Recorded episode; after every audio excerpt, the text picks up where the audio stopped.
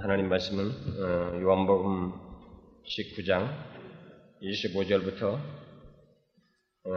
27절까지 세 절 우리가 다 같이 읽겠습니다. 25절부터 27절 우리 함께 다 같이 그냥 어, 처음부터 끝까지 읽겠습니다. 25절부터 27절까지 시작. 예수의 십자가 곁에는 그 모친과 이모와 글로바의 아내 마리아와 막달라 마리아가 섰는지라 예수께서 그 모친과 사랑하시는 제자가 곁에 섰는 것을 보시고 그 모친께 말씀하시되 여자여 보소서 아들이니다 하시고 또 그 제자에게 이르시되 보라 내 어머니라 하신대 그때부터 그 제자가 자기 집에 모시니라.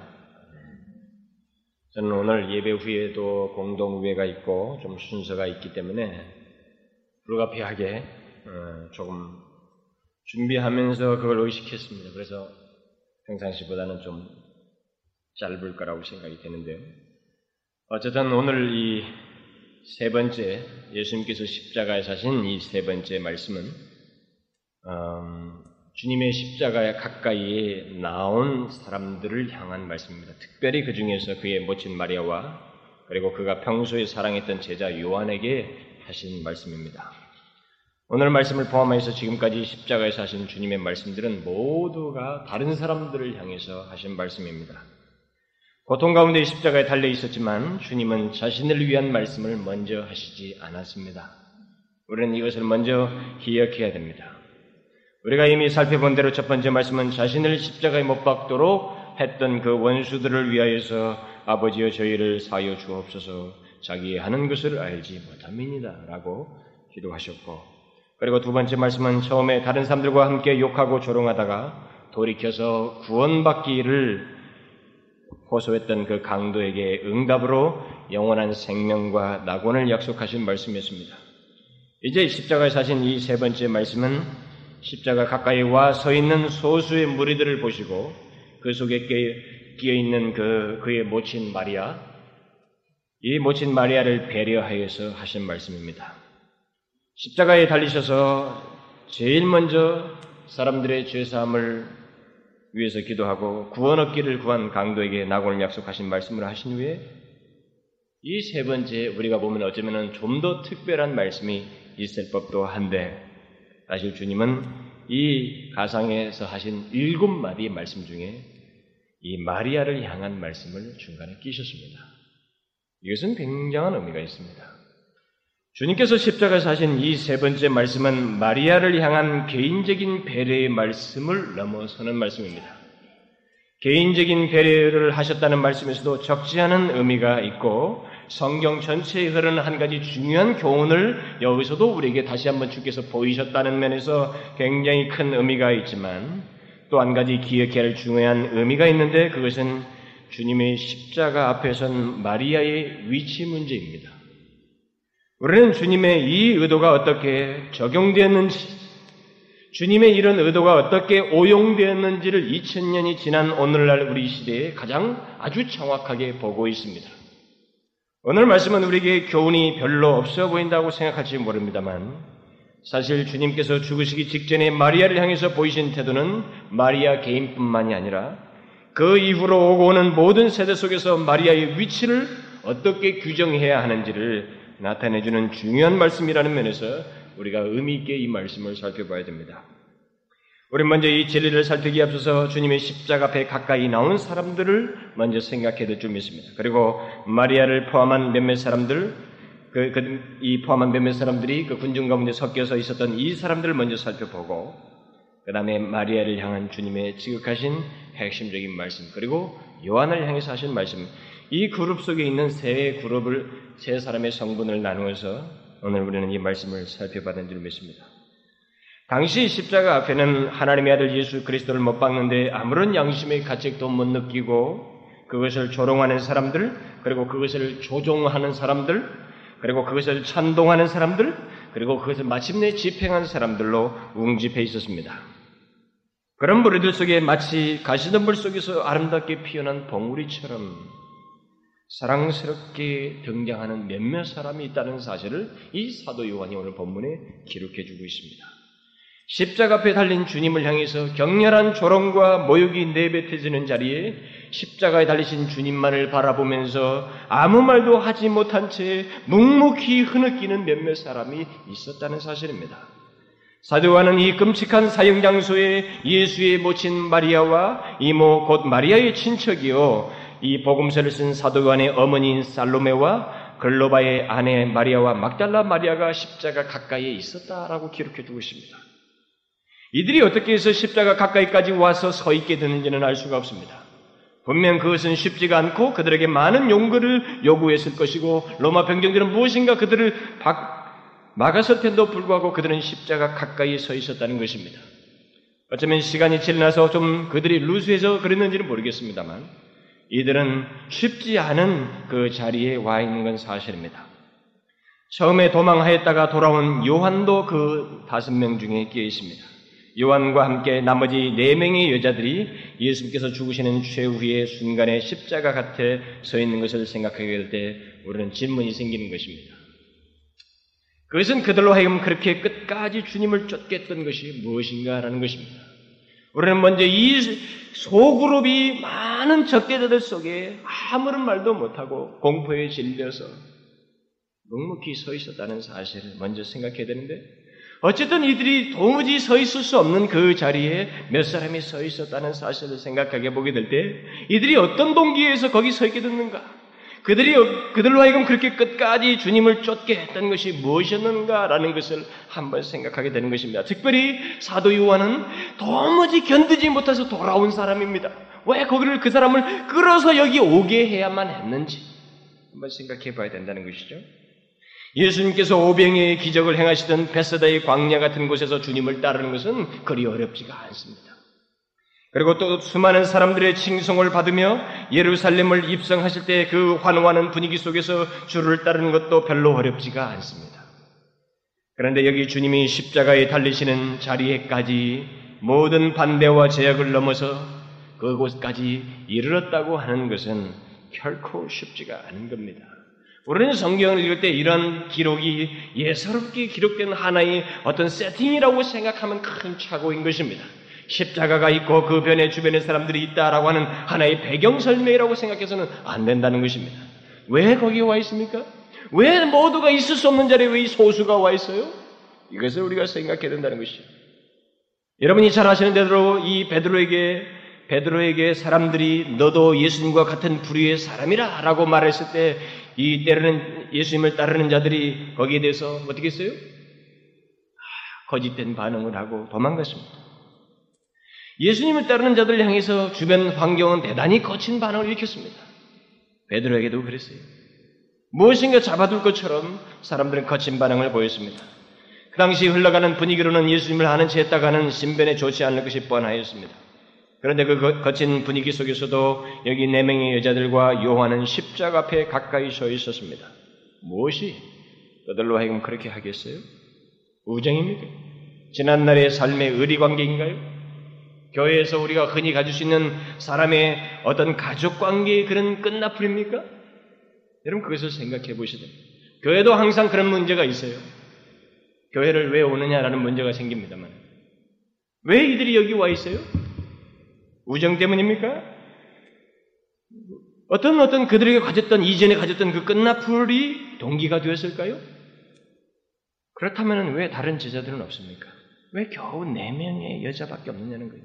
그렇게 하도 많이 따랐던 그 수많은 사람들은 다 어디로 갔습니까? 왜 이 사람들만 와 있을까요? 그 이유는 다른 게 아닙니다.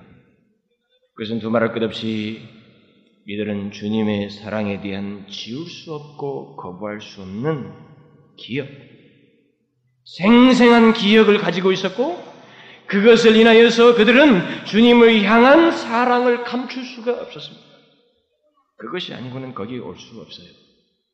자신들을 사랑했던 주님의 사랑에 대한 기억이 없이 또 그 사랑에 대한 거부할 수 없는 그들의 사랑이 없이는 그 위험한 장소에까지 그리고 남들이 남들의 그 따가운 눈총과 멸시가 있는 그 장소에까지 올 수가 없습니다. 여러분 남들의 눈총을 쉽게 이 도시에서 한번 받아보십시오. 거부하고 싶잖아요? 하기 싫지 않습니까? 특별하게 내 마음이 사랑하지 않는 한은, 전폭적으로 확신하지 않는 한은, 여러분들 올 수 있어요?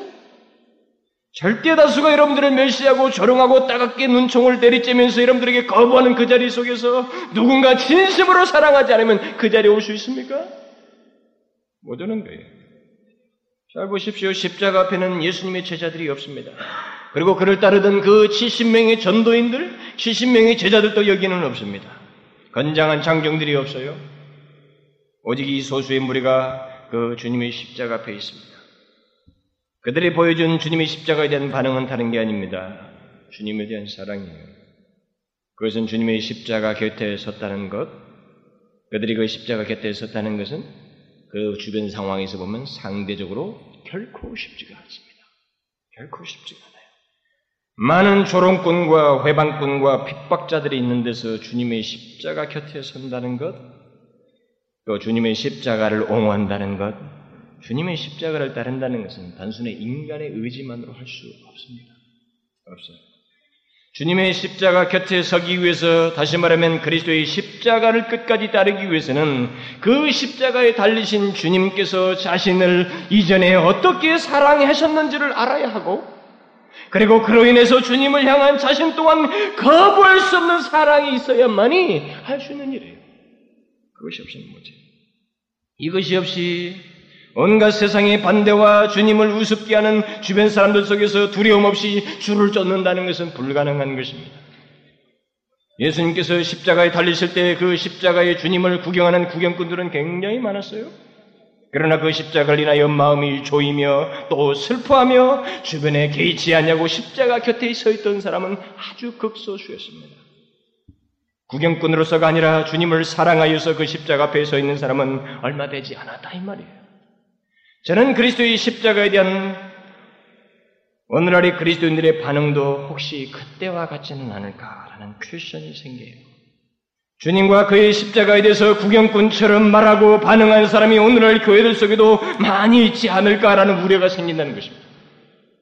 교회에 오는 많은 주님을 기억해서 예배를 드려야 하고 주님을 사랑하여서 드려야 하는 모든 매주일의 예배와 이런 교회 모임들을 마치 구경꾼처럼 어떤 주님에 대한 분명한 인식과 사랑이 없이 들락달락하며 그저 모이지는 않을까라는 그런 우려가 생겨요. 저는 여러분들이 여기서도 이 도시 속에서 제가 느낀 한 가지 인상이 있습니다만 그것은 너무나 사람들이 남의 말을 의식한다는 거예요. 너무 의식해요. 저는 그게 굉장히 제 마음에 계속 남아있는 한 가지 여러분들을 향해 가진 인상이에요. 그래서 혹 제가 이 설교를 다 끝나고 나면 그 부분에 대해서 설교를 할 수 있을까라는 퀘션을 가지고 있습니다. 남의 이목을 의식해. 무슨 말을 하여도 예수 그리스도와 관련된 말을 해야 함에도 불구하고 그리고 그리스도의 몸된 교회와 관련된 말을 해야 함에도 불구하고 사람들을 의식하여서 주저하고 무엇인가 그들의 구경꾼들의 동조하고자 하는 그런 풍조가 굉장히 많이 있다 이 말이에요. 굉장히 많이 있습니다. 그러나 여러분 기억하십시오. 주님에 대한 사랑이 있으면 이 소수에 들어오는 겁니다. 주변에 아무리 따가운 논총이 있고 박대가 있고 메시가 있고 나를 향하여 공박이 있다 해도 주님에 대한 사랑이 있고 나를 향한 하나님의 사랑이 어떠한지를 안다면은 내가 거기서 바른 말을 하는 한은 두려워하지 않는 것입니다. 십자가 앞에 겪고 서는 거예요. 가까이 선다 이 말입니다. 주님에 대한 사랑 없이는 그리스도의 십자가 앞에 나오는 것, 주님의 십자가를 끝까지 쫓는 것은 불가능합니다. 그때 당시에 이 장면에서도 그랬지만 우리 실제적인 삶의 영역, 신앙의 영역에서도 똑같은 일입니다. 주님에 대한 사랑이 없으면 뭐해요 여러분들은 끝까지 그 신앙을 못 지킵니다. 여러분들은 주님을 믿고 다른 데 있어서 뿐만 아니라 우리가 하나님 앞에 이 드리는 모든 예배 속에서도 마찬가지입니다. 한 가지 분명한 우리에게 인식이 있어야 되는데 그것은 내 관심을 충족시키기 위해서 하나님 앞에 나온다거나 예배를 드리려고 해서는 안 된다는 것입니다. 또 어떤 사람과의 관계 때문에 우리가 움직여서는 안 된다는 것이죠. 예배당에 나올 수 있는 유일한 이유는 주님에 대한 바른 인식, 나를 향한 주님의 사랑에 대한 확신, 하나님을 향한 나를 위해 죽으신 그리스도의 십자가에 대한 사랑을 가지고 나와야 된다는 거예요. 그렇지 않으면 우리는 구경꾼이 되는 것입니다. 그렇지 않으면 예배당에 있는 수많은 사람들이 구경꾼이 되는 거예요. 그냥 앉았다 가는 사람이 얼마나 많아요? 한국 교회를 보게 되면 그냥 앉았다 가는 사람이 얼마나 많습니까? 주를 사랑하는 마음으로 우리는 주 앞에 나와야 하고 하나님을 따라야 되며 그리스도의 십자가를 쫓는 삶을 살아야 되고 많은 사람 앞에서도 비록 어려운 박대인 환경이 있다 할지라도 그 가운데서도 사랑하여서 내가 믿는 그리스도를 증거해야 한다는 것입니다. 그게 그 소수가 그 무리는 결코 많지가 않습니다만 소수이지만 역사는 항상 그들을 통해서 역사해 오셨고 하나님이 그들을 무척 기뻐하셨고 그, 그 사람들을 통해서 지금까지 교회 역사를 확장시켜 오셨어요. 이게 하나님 방식입니다. 저는 여러분들이 주님을 쫓는 데 있어서 여기 소수의 사람들처럼 주를 쫓대. 구경꾼이 아니 주님을 진실로 사랑하여서 여러분들이 인격적으로 하나님에 대한 사랑을 가지고 쫓기를 바라는 거예요. 주 앞에 오기까지. 우리는 이 소수가 있었다는 사실을 잊지 말아야 됩니다. 그것이 그렇게 중요해요. 그 상황에서. 그런데 오늘 본문은 거기서 한 걸음 다 나갑니다. 그 가운데 주님은 십자가 곁에 선 그 무리 가운데 그의 모친 마리아가 있는 걸 보시고 주님을 향한 자기의 그의 그녀의 연민과 사랑이 가지고 십자가 앞에 나온 그 마리아를 보시고 주님은 무엇이라고 이제 말씀하게 됩니다. 어쨌든 그 그룹 안에 마리아가 있었습니다. 그는 떠날 수가 없어서 그녀는 떠날 수가 없었습니다. 그는 주님에 대한 어떤 사랑과 연민을 지울 수 없는 여자입니다. 그리고 누구보다도 예수님에 대한 많은 예언들을 그가 태어나기 전부터 들었던 사람이고 기억하고 있는 사람입니다. 그녀는 십자가뿐만 아니라 그 후라도 주님을 떠날 수가 없는 조건과 이미 하나님으로부터의 많은 예언들을 가지고 있는 여자였습니다. 그, 그녀가 그, 끝까지 찾아서 십자가 곁에 와 있습니다. 그러나 여러분 한번 상상해 보십시오. 그녀가 그녀, 그 자리에 어떤 모습으로 서 있을 수 있었을까요? 한번 생각해 보십시오. 그녀가 어떤 모습으로 그곳에 있었는지를 우리는 충분히 상상해 볼 수 있습니다. 보지 않고라도 충분히 예상할 수 있습니다. 예를 들어서 우리의 경험을 예상해서 한번 생각해 보면은 더 그건 쉽습니다. 여러분들 가장 친한 친구가 있다고 생각해 보십시오. 그 친구가 죄 없이 처참하게 죽임을 당하는 장면을 직접 본다고 보십니다. 우리가 80년대 전에는 데모를 할 때, 80년대 초 이렇게 데모를 할 때 보면은 우리가 같은 친구도 아닙니다. 데모 대회를 했겠다는 하나가 다쳤다는 것만 가지고도 애들이 눈이 빙 도는 장면을 제가 많이 봤어요. 같이 데모 대회를 했겠는 애가 하나 다치는 것 때문에 더 격렬해지는 장면을 보았습니다. 그런데 우리가 아주 친한 친구가 죄 없이 처참하게 그 죽임당하는 장면도 처참하게 당하고 있는 모습을 직접 아무 손을 쓰지 못한 채 보고 있다면 우리들의 마음이 어떻겠어요? 어째요? 우리의 마음은 터질 것입니다. 분명히 터질 것 같아요. 만약 우리들의 형제나 자매나 친척이 비참하게 처형당하는 것을 눈으로 목격해야 한다면 그 가족들의 마음은 또한 어떨까요? 여러분들이 가장 사랑하는 자녀, 하나밖에 없고 둘밖에 없는 자녀들. 그 자녀가 여러분들 앞에서 손 하나 깜짝 못하는 상황에서 처참하게 두는 장면을 본다면 어떻게 할까요? 지난번에 지장로님 그 성호 아들레이드 보낼 때도 처음 보낼 때 눈물이 났다라고 저한테 얘기한 적이 있는데 여기서 여기 이동하는데 눈물이 난다고 그랬어요. 우리 인간들의 경험은 그렇습니다. 그런데 자기 자식 중에 자기의 가족이 처참하게 죽는 장면이 있다고 생각해 보십시오. 우리의 참을 수 없는 고통의 눈물이 나오지 않겠어요? 그런데 그것보다도 부모가 자기 몸으로 낳은 아들이 죽임을 당하는 장면을 보게 된다면, 음?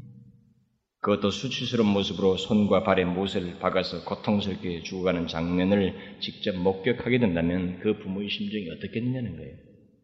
인간이 받을 수 있는 마음의 고통 중 가장 큰 고통인 것입니다. 가장 큰 고통인 것입니다. 바로 마리아는 그 장면을 목격한 사람입니다. 비록 예수님을 성령으로 잉태하여 낳았지만 자기 몸을 빌어서 난 아들이 십자가에 못 박혀 죽어가는 장면을 그녀는 묵묵히 보았습니다. 그녀는 분명히 쉽게 묘사할 수 없는 마음의 고통을 받았었기 뻔합니다. 그런데 놀라운 것은 마리아가 그렇게 될 것임을 일찍이 시몬이 예언했고 그 예언대로 그 장면을 보면서 당하고 있었다는 것입니다. 요셉과 마리아가 아기 예수를 낳았을 때 그것을 이 모세의 율법에 따라서 성전에 드리기 위해서 성전을 향해서 나갔을 때 시몬이 그 오는 아기를 보고 이게 누군지도 알, 어떻게 알았겠어요? 시몬은 그 아기를 즉시 알아보았습니다. 이스라엘의 위로를 기다리고 있던 의롭고 경건한 사람 시몬이 이 아이를 보고 즉시로 하나님께 찬양하면서 예언을 했습니다. 이렇게 예언했어요. 주제여 이제는 말씀하신 대로 종을 평안히 놓아 주시는도다.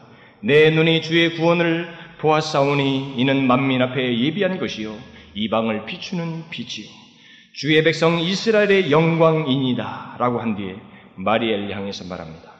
보라 이 아이는 이스라엘 중 많은 사람의 패하고 흥함을 위하여 비방을 받는 표적이 되기 위하여 세움을 입었고 또 칼이 내 마음을 찌르듯 하리라. 마리아를 향해서 예언했습니다. 아기 예수를 데리고 왔을 때. 바로 이 시몬의 예언대로 마리아는 십자가 곁에서 칼로 마음을 찌르는 듯한 심한 고통을 실제로 겪었습니다. 마리아는 십자가에 달리신 예수님을 향해서 이전처럼 도울 수가 없었습니다. 그녀는 오직 죽어가는 아들을 인해서 칼로 마음을 찌르는 듯한 고통을 느끼며 견뎌야만 했습니다. 주님은 바로 그런 마리아를 보셨고 그녀의 슬픔을 충분히 이해하셨습니다. 그리고 십자가에 달리신 상태에서도 그녀를 향한 사랑을 잊지 않으시고 사랑의 말씀을 마침내 세 번째 하셨습니다. 십자가에 달리셔서.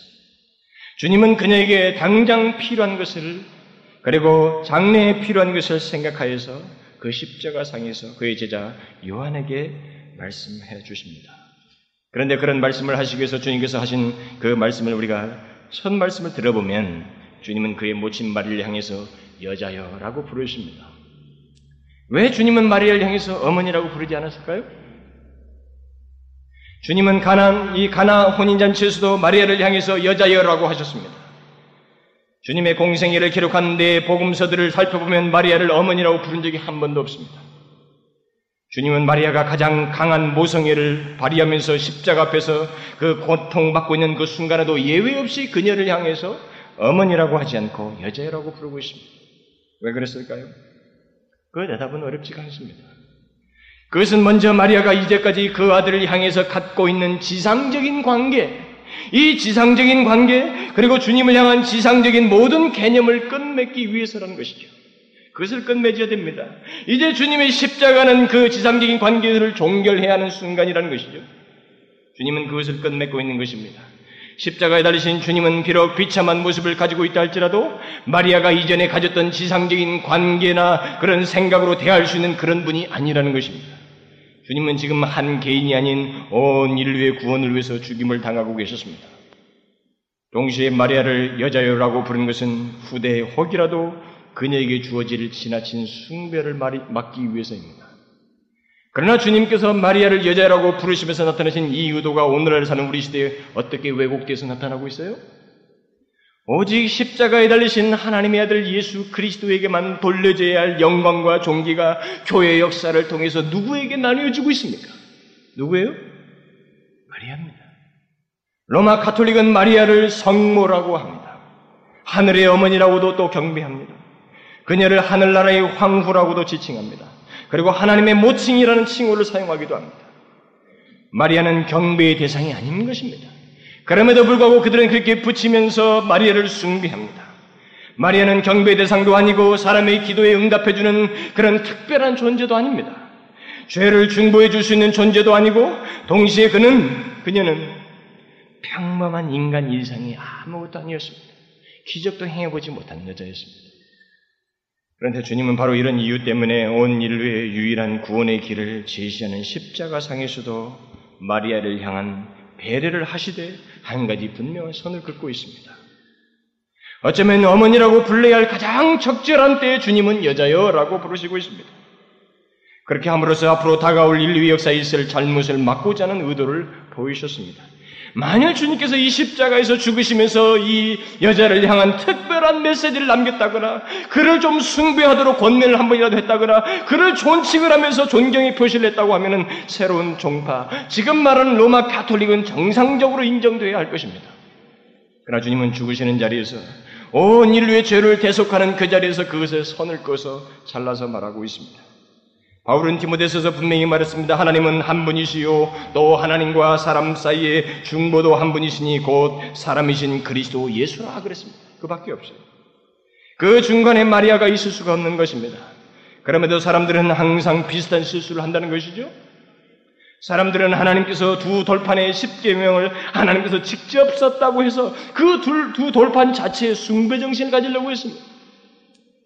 하나님의 법계가 하나님의 임재를 상징한다고 해서 그리고 그것을 메고 갈 때 강이 갈라지고 전쟁을 이겼다고 해서 이것 자체를 하나님으로 섬기려고 했던 것이 인간의 역사입니다. 그리고는 심지어 처음 지어졌던 성전을 숭배했습니다. 성전을 향해서 엉덩이도 내밀지 않았습니다. 뒤로 뺏겼어요. 바로 그런 맥락에서 사람들은 예외 없이 하나님의 아들 그리스도 예수를 낳은 마리아는 다른 여자들과 분명히 다를 것이다라는 그뿐만 아니라 분명 예수 그리스도 못지않은 대접을 받아야 한다는 의식을 갖게 될 것을 주께서는 예상하셨다는 것인데 실제로 교회 역사를 보면 그대로 합니다. 주님의 우려가 그대로 드러난 것입니다.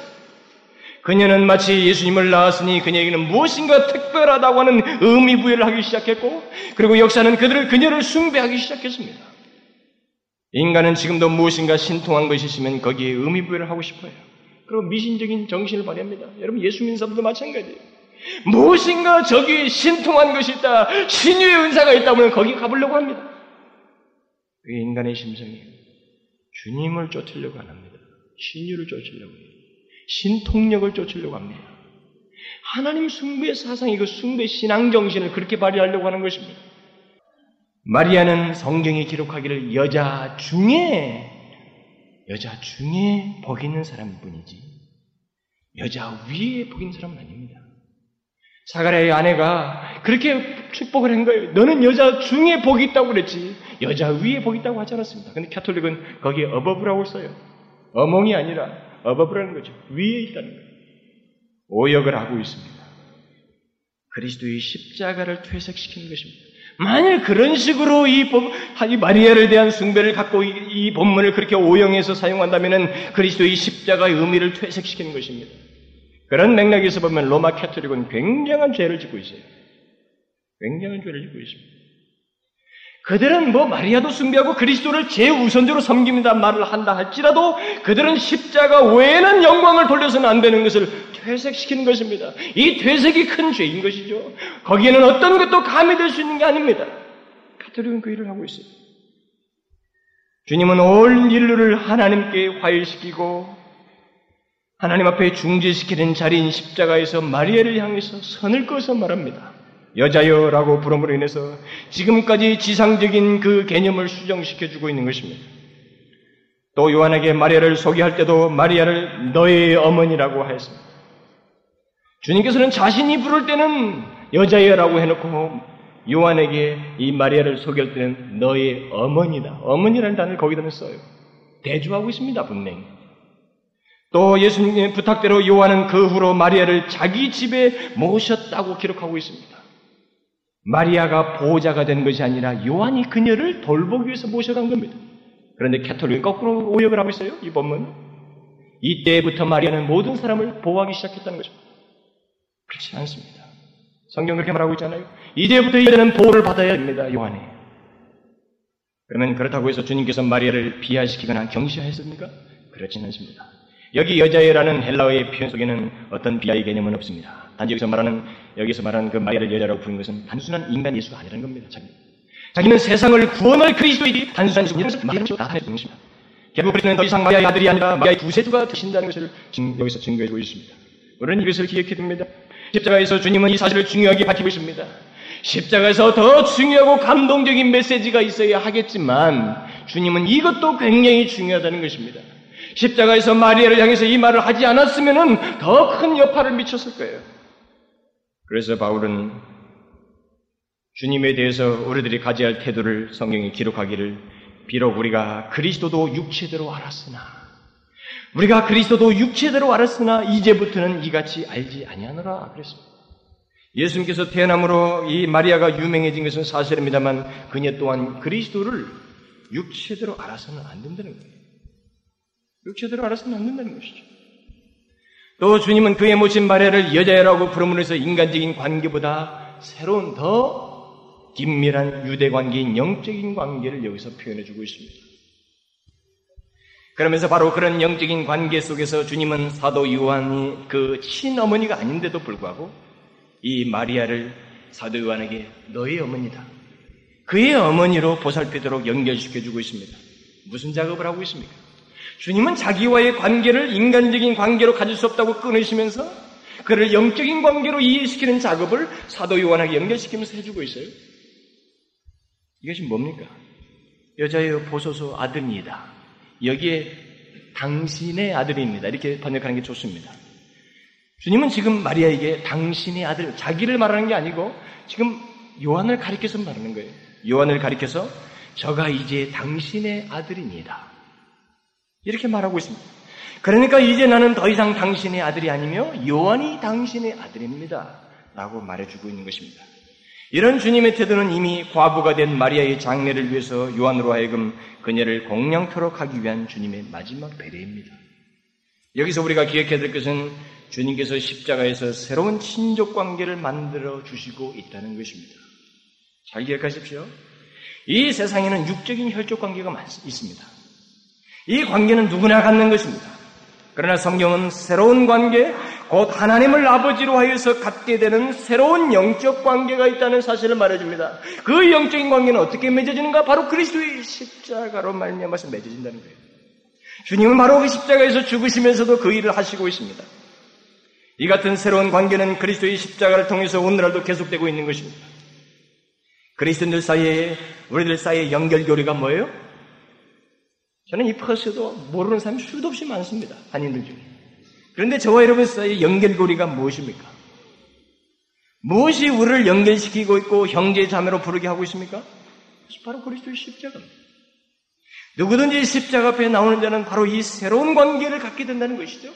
하나님의 그리스도의 십자가 앞에 나올 때 우리는 새로운 관계를 맺게 되고 그것을 통해서 서로에 대한 형제 자매의식을 갖는다는 겁니다. 배경이 달라요. 지식 수준이 다릅니다. 우리는 신분도 다릅니다. 모든 것이 달라요. 그런데 우리를 향해서 서로에게 새로운 친족 관계가 맺어지게 되는 것입니다. 여러분 바울이 보시면 알죠? 종과 주인, 종과 자유인 이들을 형제로 칭하고 있습니다. 노예와 그 예수 믿는 주인 사이를 형제로 불러서 연결시켜 주고 있습니다. 누구를 통해서? 그리스도의 십자가예요.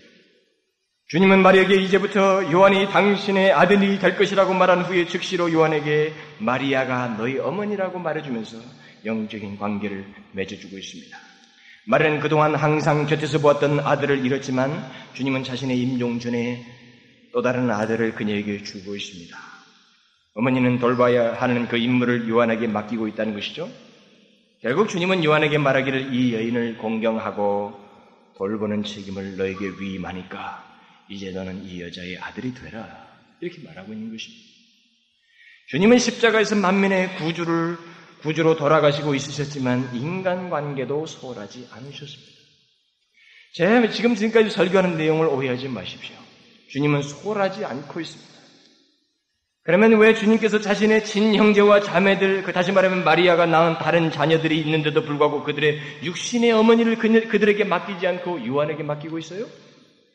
마가복음에 보면 예수님의 다른 형제들이 있다고 기록하고 있습니다. 거기 보면은 이 사람이 마리아의 아들 목수가 아니냐. 야고보와 요셉과 유다와 시몬의 형제가 아니냐.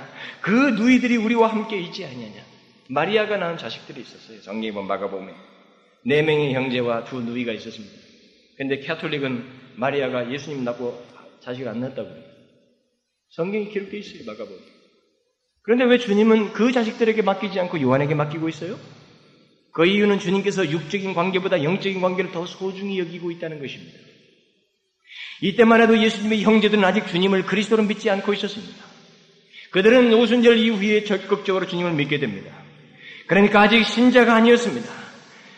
바로 이런 사실 때문에 주님은 일찍이 누구든지 하늘에 계신 내 아버지의 뜻대로 하는 자가 내 형제요 자매요 모친이라 라고 말씀하셨습니다. 여러분이 알다시피 주님은 인간관계를 경시하거나 소홀히 한 적이 없음에도 불구하고 이런 말씀을 하시면서 그의 모친 마리아를 그의 형제들에게 맡기지 않냐고 요한에게 맡김으로 인해서 주님께서 십자가에 달리셔서 하시는 궁극적인 의미가 무엇인가를 밝히시고 있는 겁니다. 영적인 관계가 더 소중하다는 거예요. 그것은 이 땅에 아무리 좋은 관계요 신실한 관계라고 해도 그것은 하나님 아버지와 맺는 영적인 관계보다는 못하고 오래 가지 못한다는 것입니다. 지상적인 관계는 시들고 한시적이지만 하나님의 자녀가 되는 그 관계는 영구적이라는 것이죠. 그래서 주님은 자신을 아직 믿지 않는 자신의 육신적 형제 자매보다는 하나님께 속한 자녀인 요한을 믿을 만한 형제로 인정하고 그에게 그 모친을 맡기고 있습니다. 오늘날 우리들 가운데 육적인 혈족 관계보다 더 신뢰할 만한 영적인 관계를 더 소중히 여기고 그것에 더 가치를 느끼며 실제로 그 관계 때문에 무척 기뻐하고 무척 위로를 받고 거기서 기뻐하는 이런 모습이 오늘날 교회 속에서 점점점 사라져가고 있는 것은 굉장한 비극입니다. 저는 그것을 어떻게 이해해야 될지 모르겠어요. 왜냐하면 성경으로부터 굉장한 이탈을 해버렸거든요. 여러분들이 초대교회를 보면 그들이 분명히 그랬습니다. 무척 좋아했어요. 형제 이상으로 사랑했습니다. 여러분들이 카타콤이라든가 거기 가보면은 그 생명을 형제를 위해서 바칩니다. 예수 믿는 형제를 위해서 바쳐요. 그런데 오늘은 이게 사라졌습니다. 분명히 주님은 이 영적인 관계가 더 소중하여서 그것에 근거로 해서 마리아를 맡겼음에도 불구하고 우리는 그런 관계를 맛볼 수가 없습니다. 왜 그럴까요? 왜 그렇습니까? 정말 안타까운 일이 우리 오늘날의 교회 현실 속에 있어요. 저는 그게 말세적인 현상이라고 봅니다. 분명한 말세의 증거예요. 사랑이 식어지리라는 것이 예배당 안에서부터 식어지라는 말이 맞는 말입니다. 어쨌든 이런 사실에도 불구하고 우리는 주님께서 십자가에서 영적인 관계와 육적인 관계 모두에 충실하시는 모습을 우리에게 보여주고 있습니다. 주님은 자신이 세상을 구원할 그리스도라고 해서 그 모친 마리아와 맺은 육적인 관계를 소홀히 하시지는 않으셨습니다. 그것을 우리가 잊지 말아야 됩니다.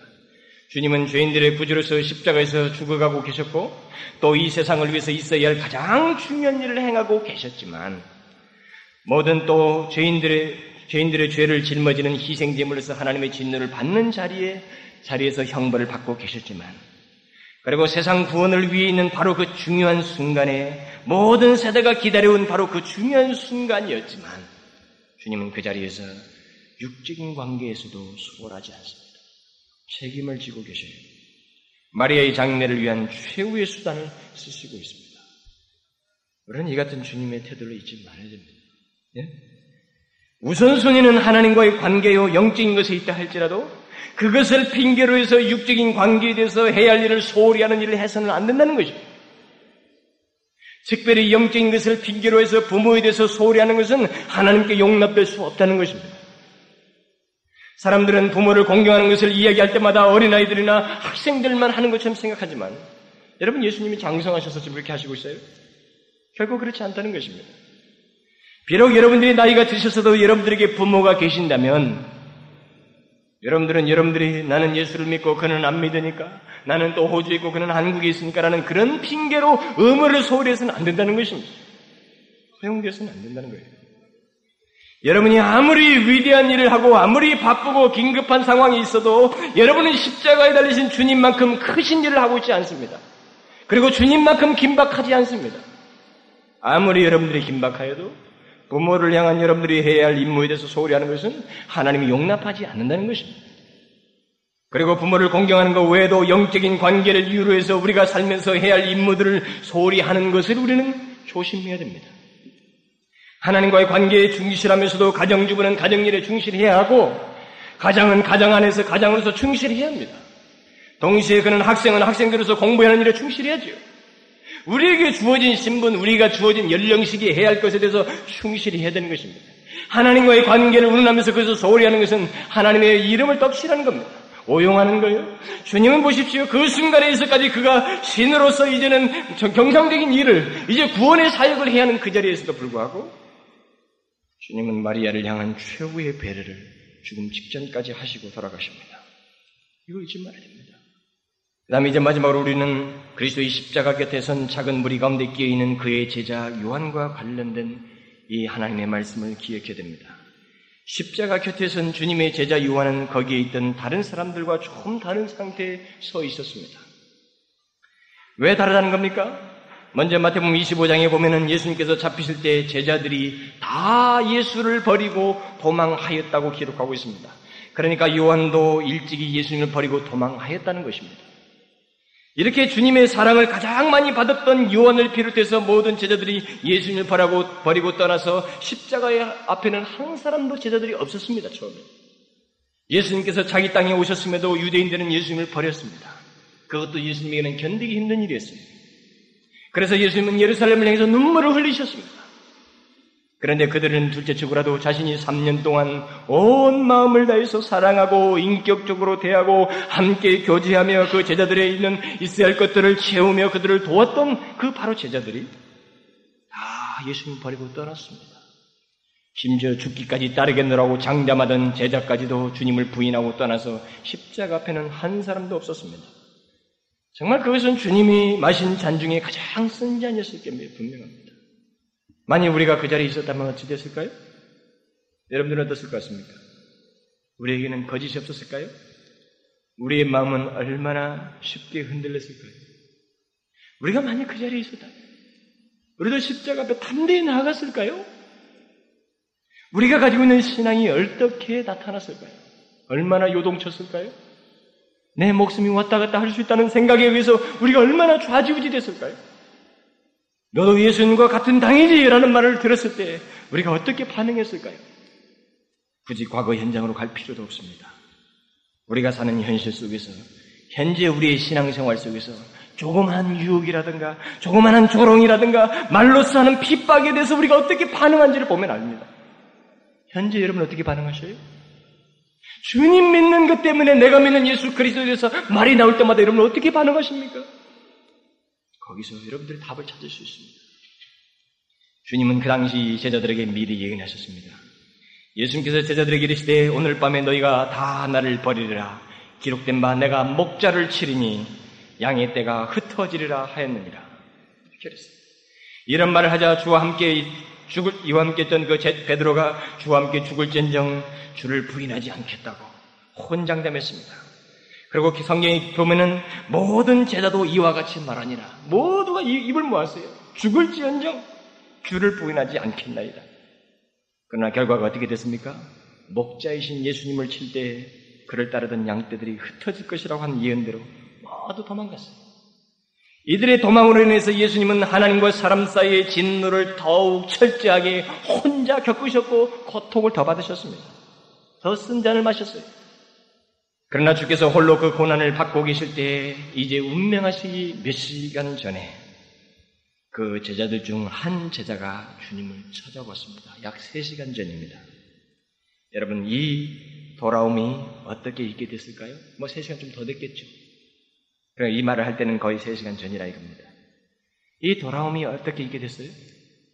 제자 중 유독 요한만이 도망하였다가 주님의 십자가로 돌아왔습니다.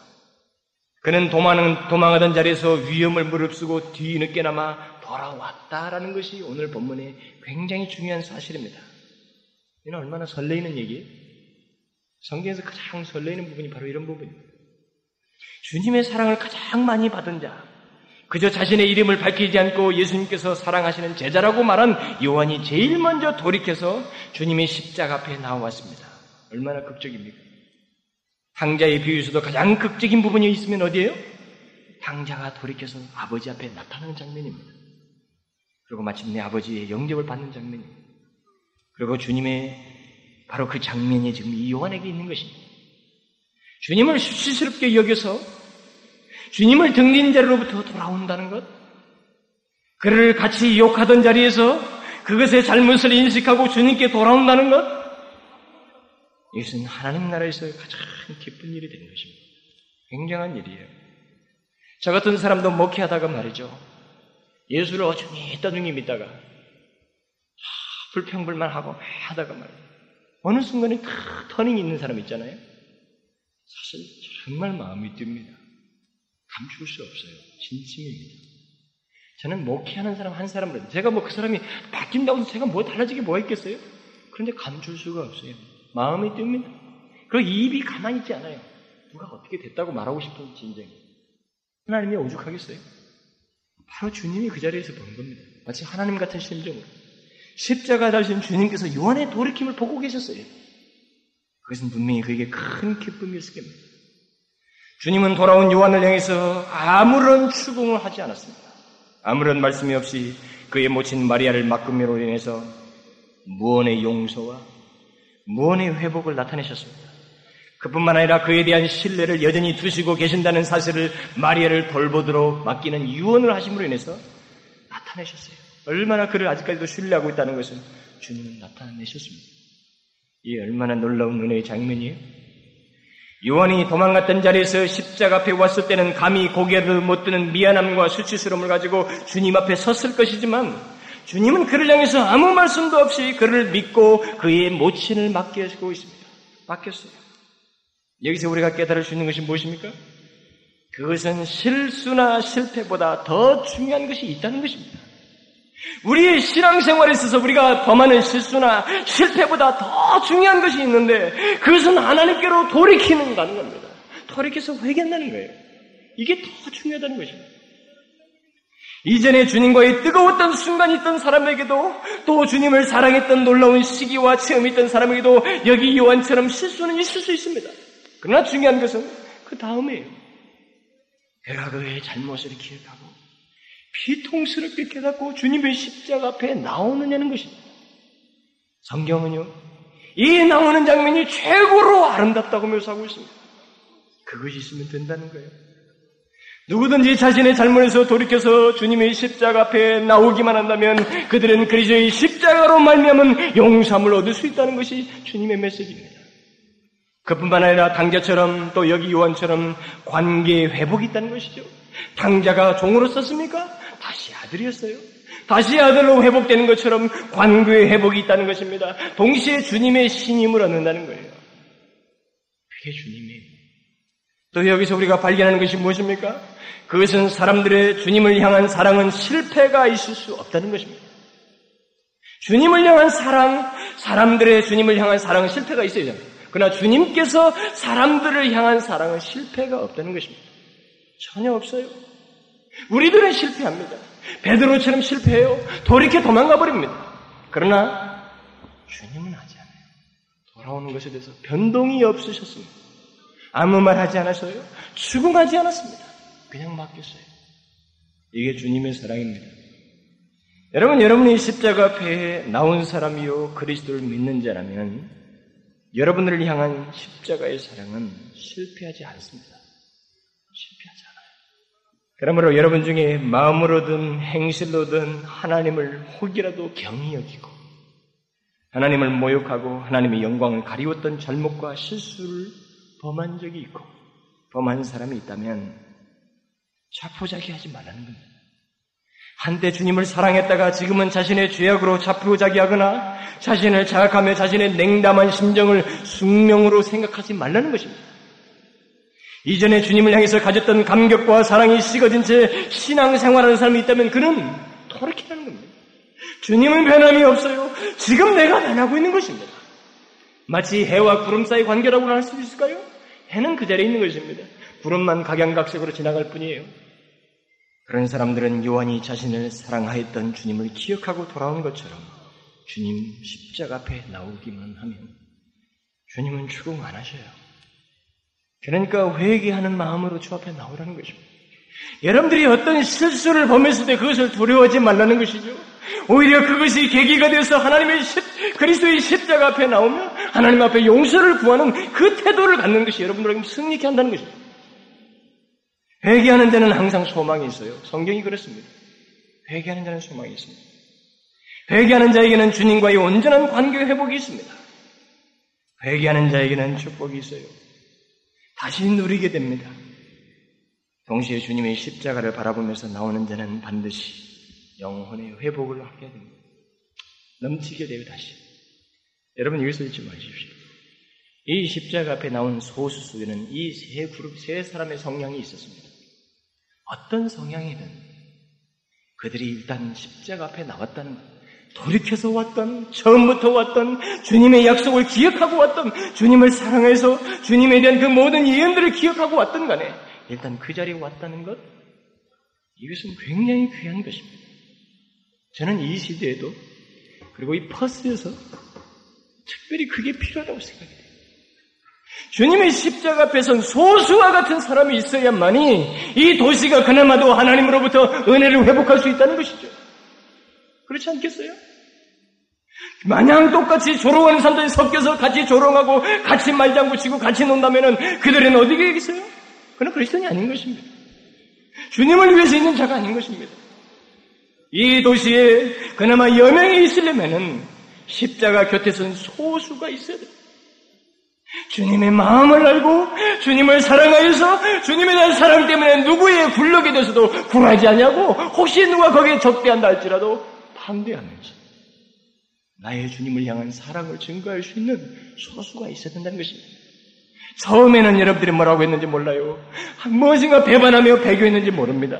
그날 일단 돌이켜서라도 그 자리에 오기만 한다면 그 사람이 복되고 그 사람을 통해서 하나님의 구원의 역사는 일어나는 것입니다. 여러분 기억하십시오.